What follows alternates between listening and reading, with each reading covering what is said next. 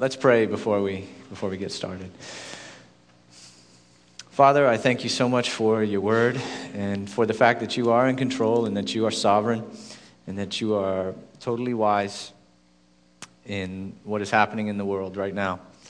Um, Father, this morning I ask you to help me uh, through your Spirit. Uh, help me not to preach in my own flesh because the Spirit is what gives life, the flesh profits nothing. So this morning, Lord, I ask you to, to let your Spirit speak through your word and let our spirits receive your word. In Jesus' name, amen. All right. Um, ignore the title in your bulletin of what this morning's message is supposed to be. Uh, the title, I've changed the title, just the title. Everything else is the same, but the title now is uh, Christ Could Come, So What?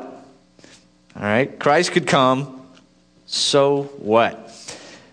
If I had to say to you the phrase uh, subprime mortgages, what's the first thing that pops into your head?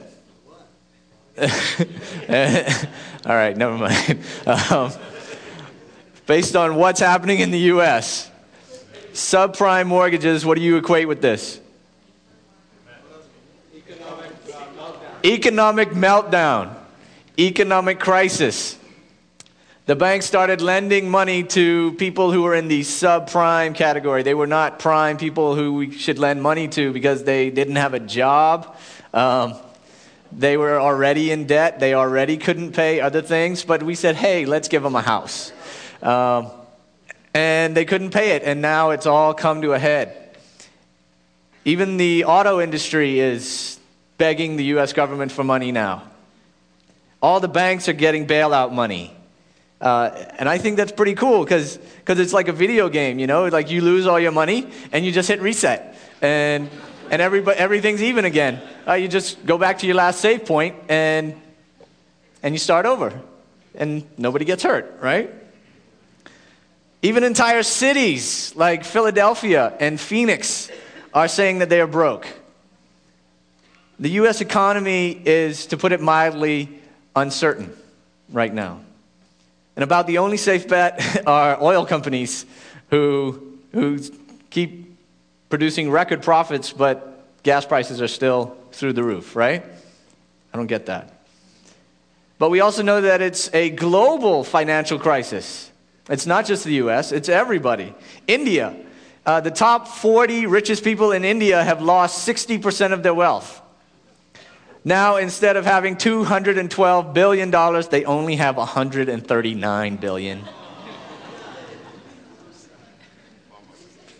Let's shed a tear for them, shall we? Um, London has proposed a financial bailout for its banks. Even Iceland, little Iceland, said they needed $6 billion of bailout money, and they had to borrow that from other European countries. And it's hitting us here now in the Bahamas, even just this week. Atlantis laid off 800 workers. And unemployment is expected to go into double digits. So the question is in these uncertain times, when financial pain is inevitable because it's going to get worse before it gets better, what is God's encouragement to us, His people? And how does he want us to respond to the people who have caused the problem and to each other as we go through this time? We've been going through the book of James uh, with, the, with the students on Friday nights, and, and we just finished chapter 4 on Friday night, so we've come upon chapter 5. And I think God has actually arranged this in His sovereignty and in His wisdom so that we, His people, we can have peace and also know the truth of exactly how we should be behaving during this season. So, open with me to James chapter 5. And this morning we will look at the first 12 verses. First 12 verses. We'll start with verses 1 through 3. James chapter 5, 1 through 3.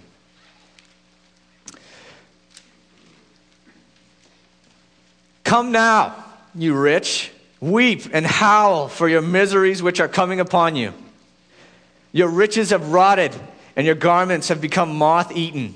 Your gold and your silver have rusted, and their rust will be a witness against you, and will consume your flesh like fire. It is in the last days that you have stored up your treasure. Let's make some observations and some clarifications on this passage. First observation is that we see from verse 1 is that being rich is not necessarily a sign of God's blessing. How do we know? Because James says, misery is about to come upon you. More money, more problems, right? Um, so rich, riches are not necessarily sign of blessing from God because these people are about to receive misery for their riches. Not only that, they may have ignored God to get it. And I think these are the people who James is referring to when he says, Come now, you rich. Uh, if we go back to chapter 4, verse 13, we see James using very similar language to rebuke those people who make plans in their life without God. This is what he says. He says, Come now, you who say, Sounds very similar to come now, you rich. Come now, you who say, today or tomorrow we will go to such and such a city and spend a year there and engage in business and make a profit. So we see that these people had planned to get involved in some business somewhere and make a profit, make plenty money. And it seems like they succeeded in making their money, but it also appears that because they planned it without God, that their methods of obtaining this money also had no consideration of God and were evil. And what they did with the wealth that they obtained was also evil. So, those are some observations, and now we need a clarification.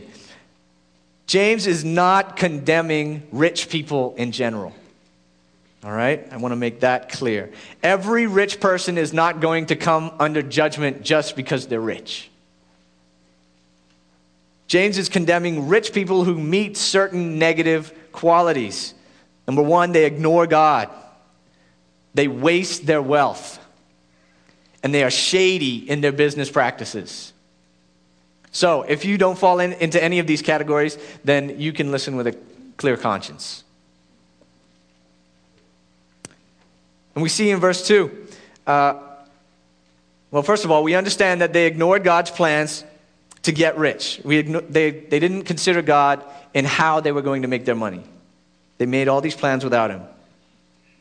But, but how did they waste their wealth? Why is wasting going to come under judgment? Verse 2 tells us that they saved up their money and possessions so long without using them that they started to decay. All of their wealth had disappeared. Does that sound like anything that's happening today? Their clothes had hung in their automatic rotating walk in double closets for so long that the moths had eaten them. Do you know how long you have to leave clothes without wearing them for moths to eat them? I don't. Um. their, their nine European sports cars started to rust out from just sitting in the garage. They held onto their money so long that it lost its value, and now they're going to experience some misery because of it. You know how much a dollar today was worth in 1960? $7.20. If we go back to 1950, one of our dollars today was worth $9. And if we go all the way back to 1930, we would need $12.34 to match $1 from 1930. So we see that money is going to lose value over time. But these rich people were just hoarding it, or they were just spending it on, on things to make people look at them and go, ah, wow, look what they've got. But then they still didn't even use it. It's called conspicuous consumption buying all the clothes and the gold and the jewelry just so people can be amazed that they can actually afford it. Not because they really need it. And God says He's going to judge them for that because it was an inappropriate use of the money that he gave them. Verse 3 shows how foolish it is to just save and hoard and store up money and possessions. What's his reasoning? He says it's the last days. What are the last days? The time between Christ's first coming and Christ's second coming. We are in the last days. And the time for Christ's second coming is nobody knows. Any moment. It is near. And we're going to see James talk about that. The stuff that they've been working so hard for isn't going to last. So instead of storing up all these things, you could be using it to help others who are really suffering. And by using your temporary treasure, you would actually be storing up eternal treasure. Now that makes a lot more sense. Instead of working so hard to get all these things that are just going to be burned up. If you it only but it only makes sense if you really believe that Jesus is coming back and that he could come back at any moment. But so many times in our idolatry, in our search for a functional Savior other than Jesus, we turn to things that we think will save us from what our idea of hell on earth would be. What is that thing that you think about most? What is that thing that you make every sacrifice for to obtain? People substitute all kinds of things as functional saviors we substitute the opposite sex, a relationship, uh, good grades to impress our parents, or to get that job so that we can make a ton of money, pleasing our friends. We need our friends to approve of us, otherwise, we will be miserable. For some people, they're children are their idols. Their children become what gives them satisfaction and not God. Not that we don't take care of our children, of course, but we don't, we don't take a good thing and elevate it to a God thing, and then we get in trouble. There's no reward in those things. For some people, it's their sports team, right? They praise their sports team. They make sacrifices for their sports team. They give honor to them, forgetting that all of these things are not going to last. And so now, moving on to verses 4 through 6, James is going to lay out the evidence for why these people are coming under judgment. He says, Behold, the pay of the laborers who mowed your fields and which has been withheld by you cries out against you. And the outcry of those who did the harvesting has reached the ears of the Lord of Sabaoth, or Lord of hosts. You have lived luxuriously on the earth and led a life of wanton pleasure. You have fattened your hearts in a day of slaughter. You have condemned and put to death the righteous man. He does not resist you. James says, Behold, take a look. I'm about to lay it all out for you. Verses 1 through 3 describe the judgment, and now we get the evidence. The first is that they didn't pay their people, they didn't pay their workers. And the people cried out, and the Lord of hosts heard them. Who's the Lord of hosts? That's God. Who are the hosts? The angels. Now, we know this wouldn't happen today, right? You, you can't not pay people today because the union gets on you real quick. These people did, weren't in a union. All right? So, so they cry out to who? To God. God is more powerful than any union.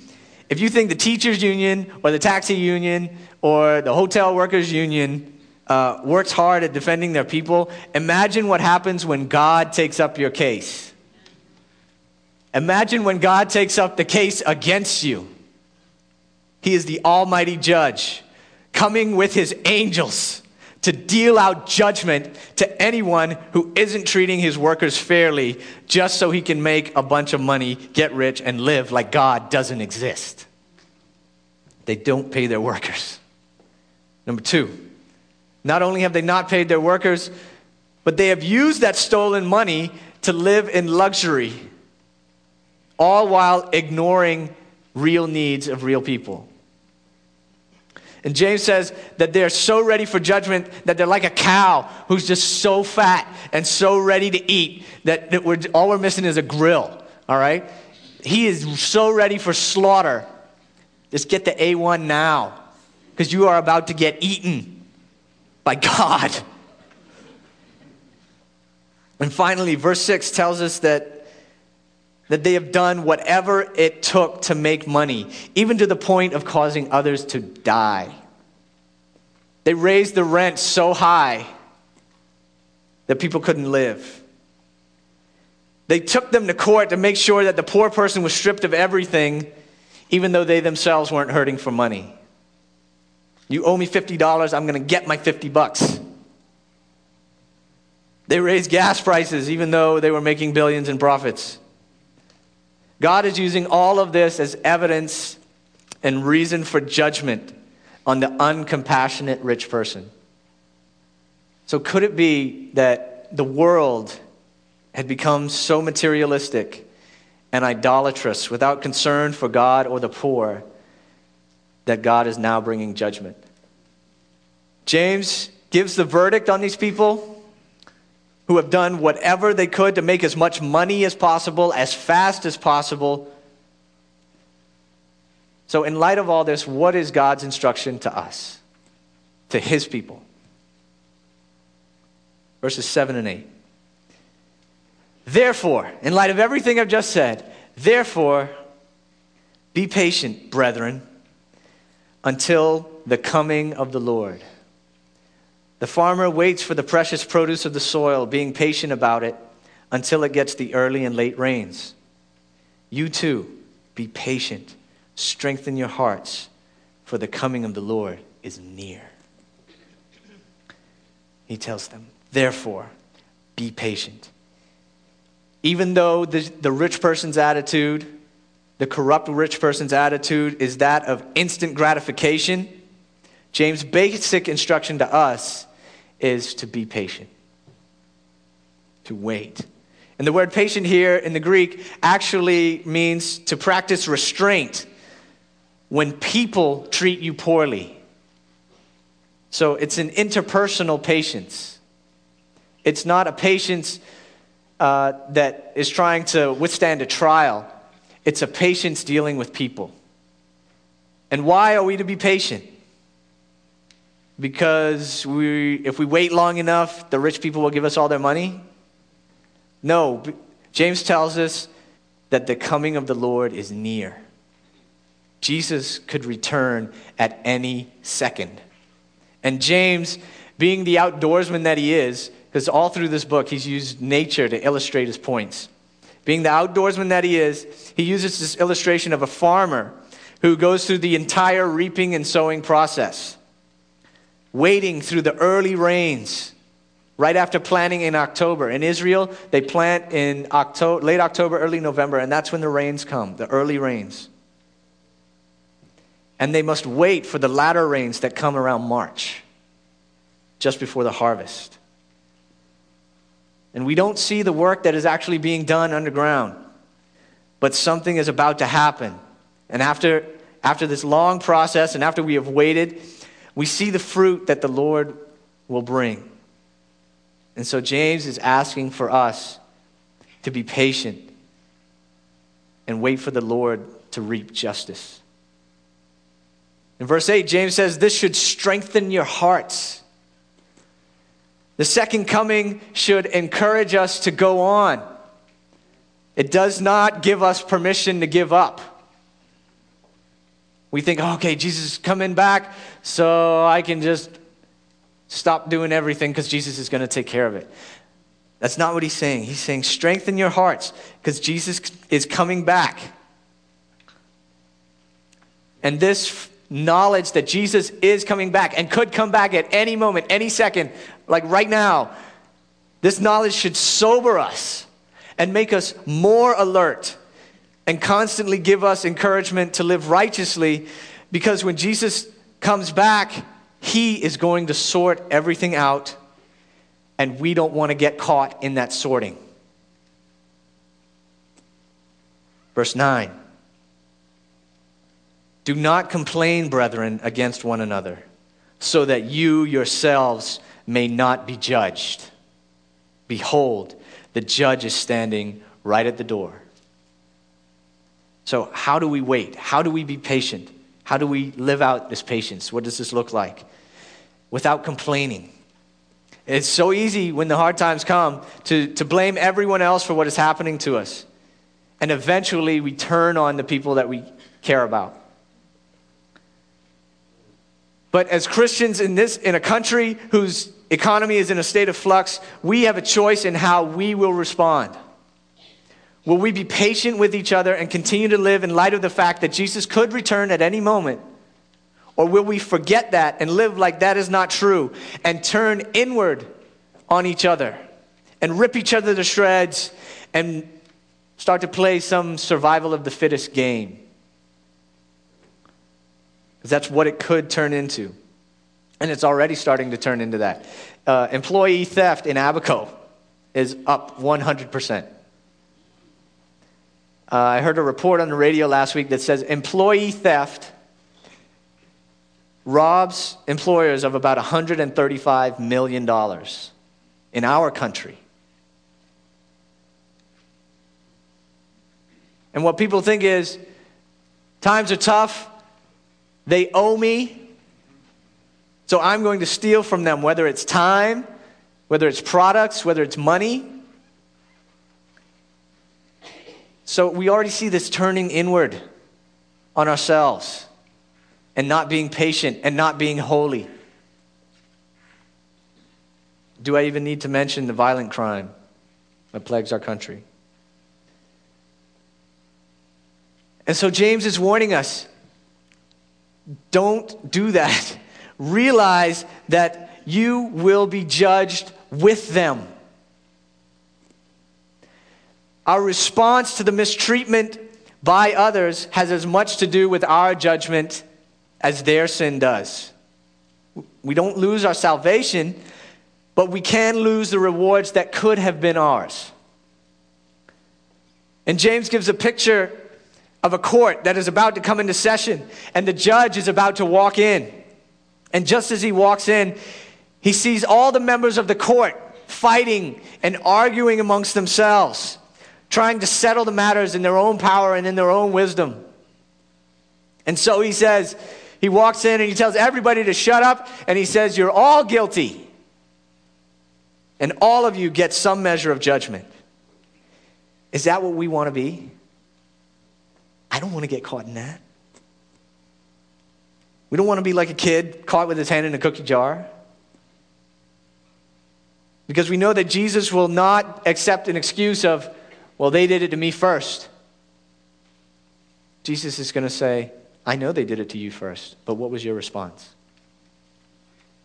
And James goes on to give us examples of people who did respond in patience and trust in the Lord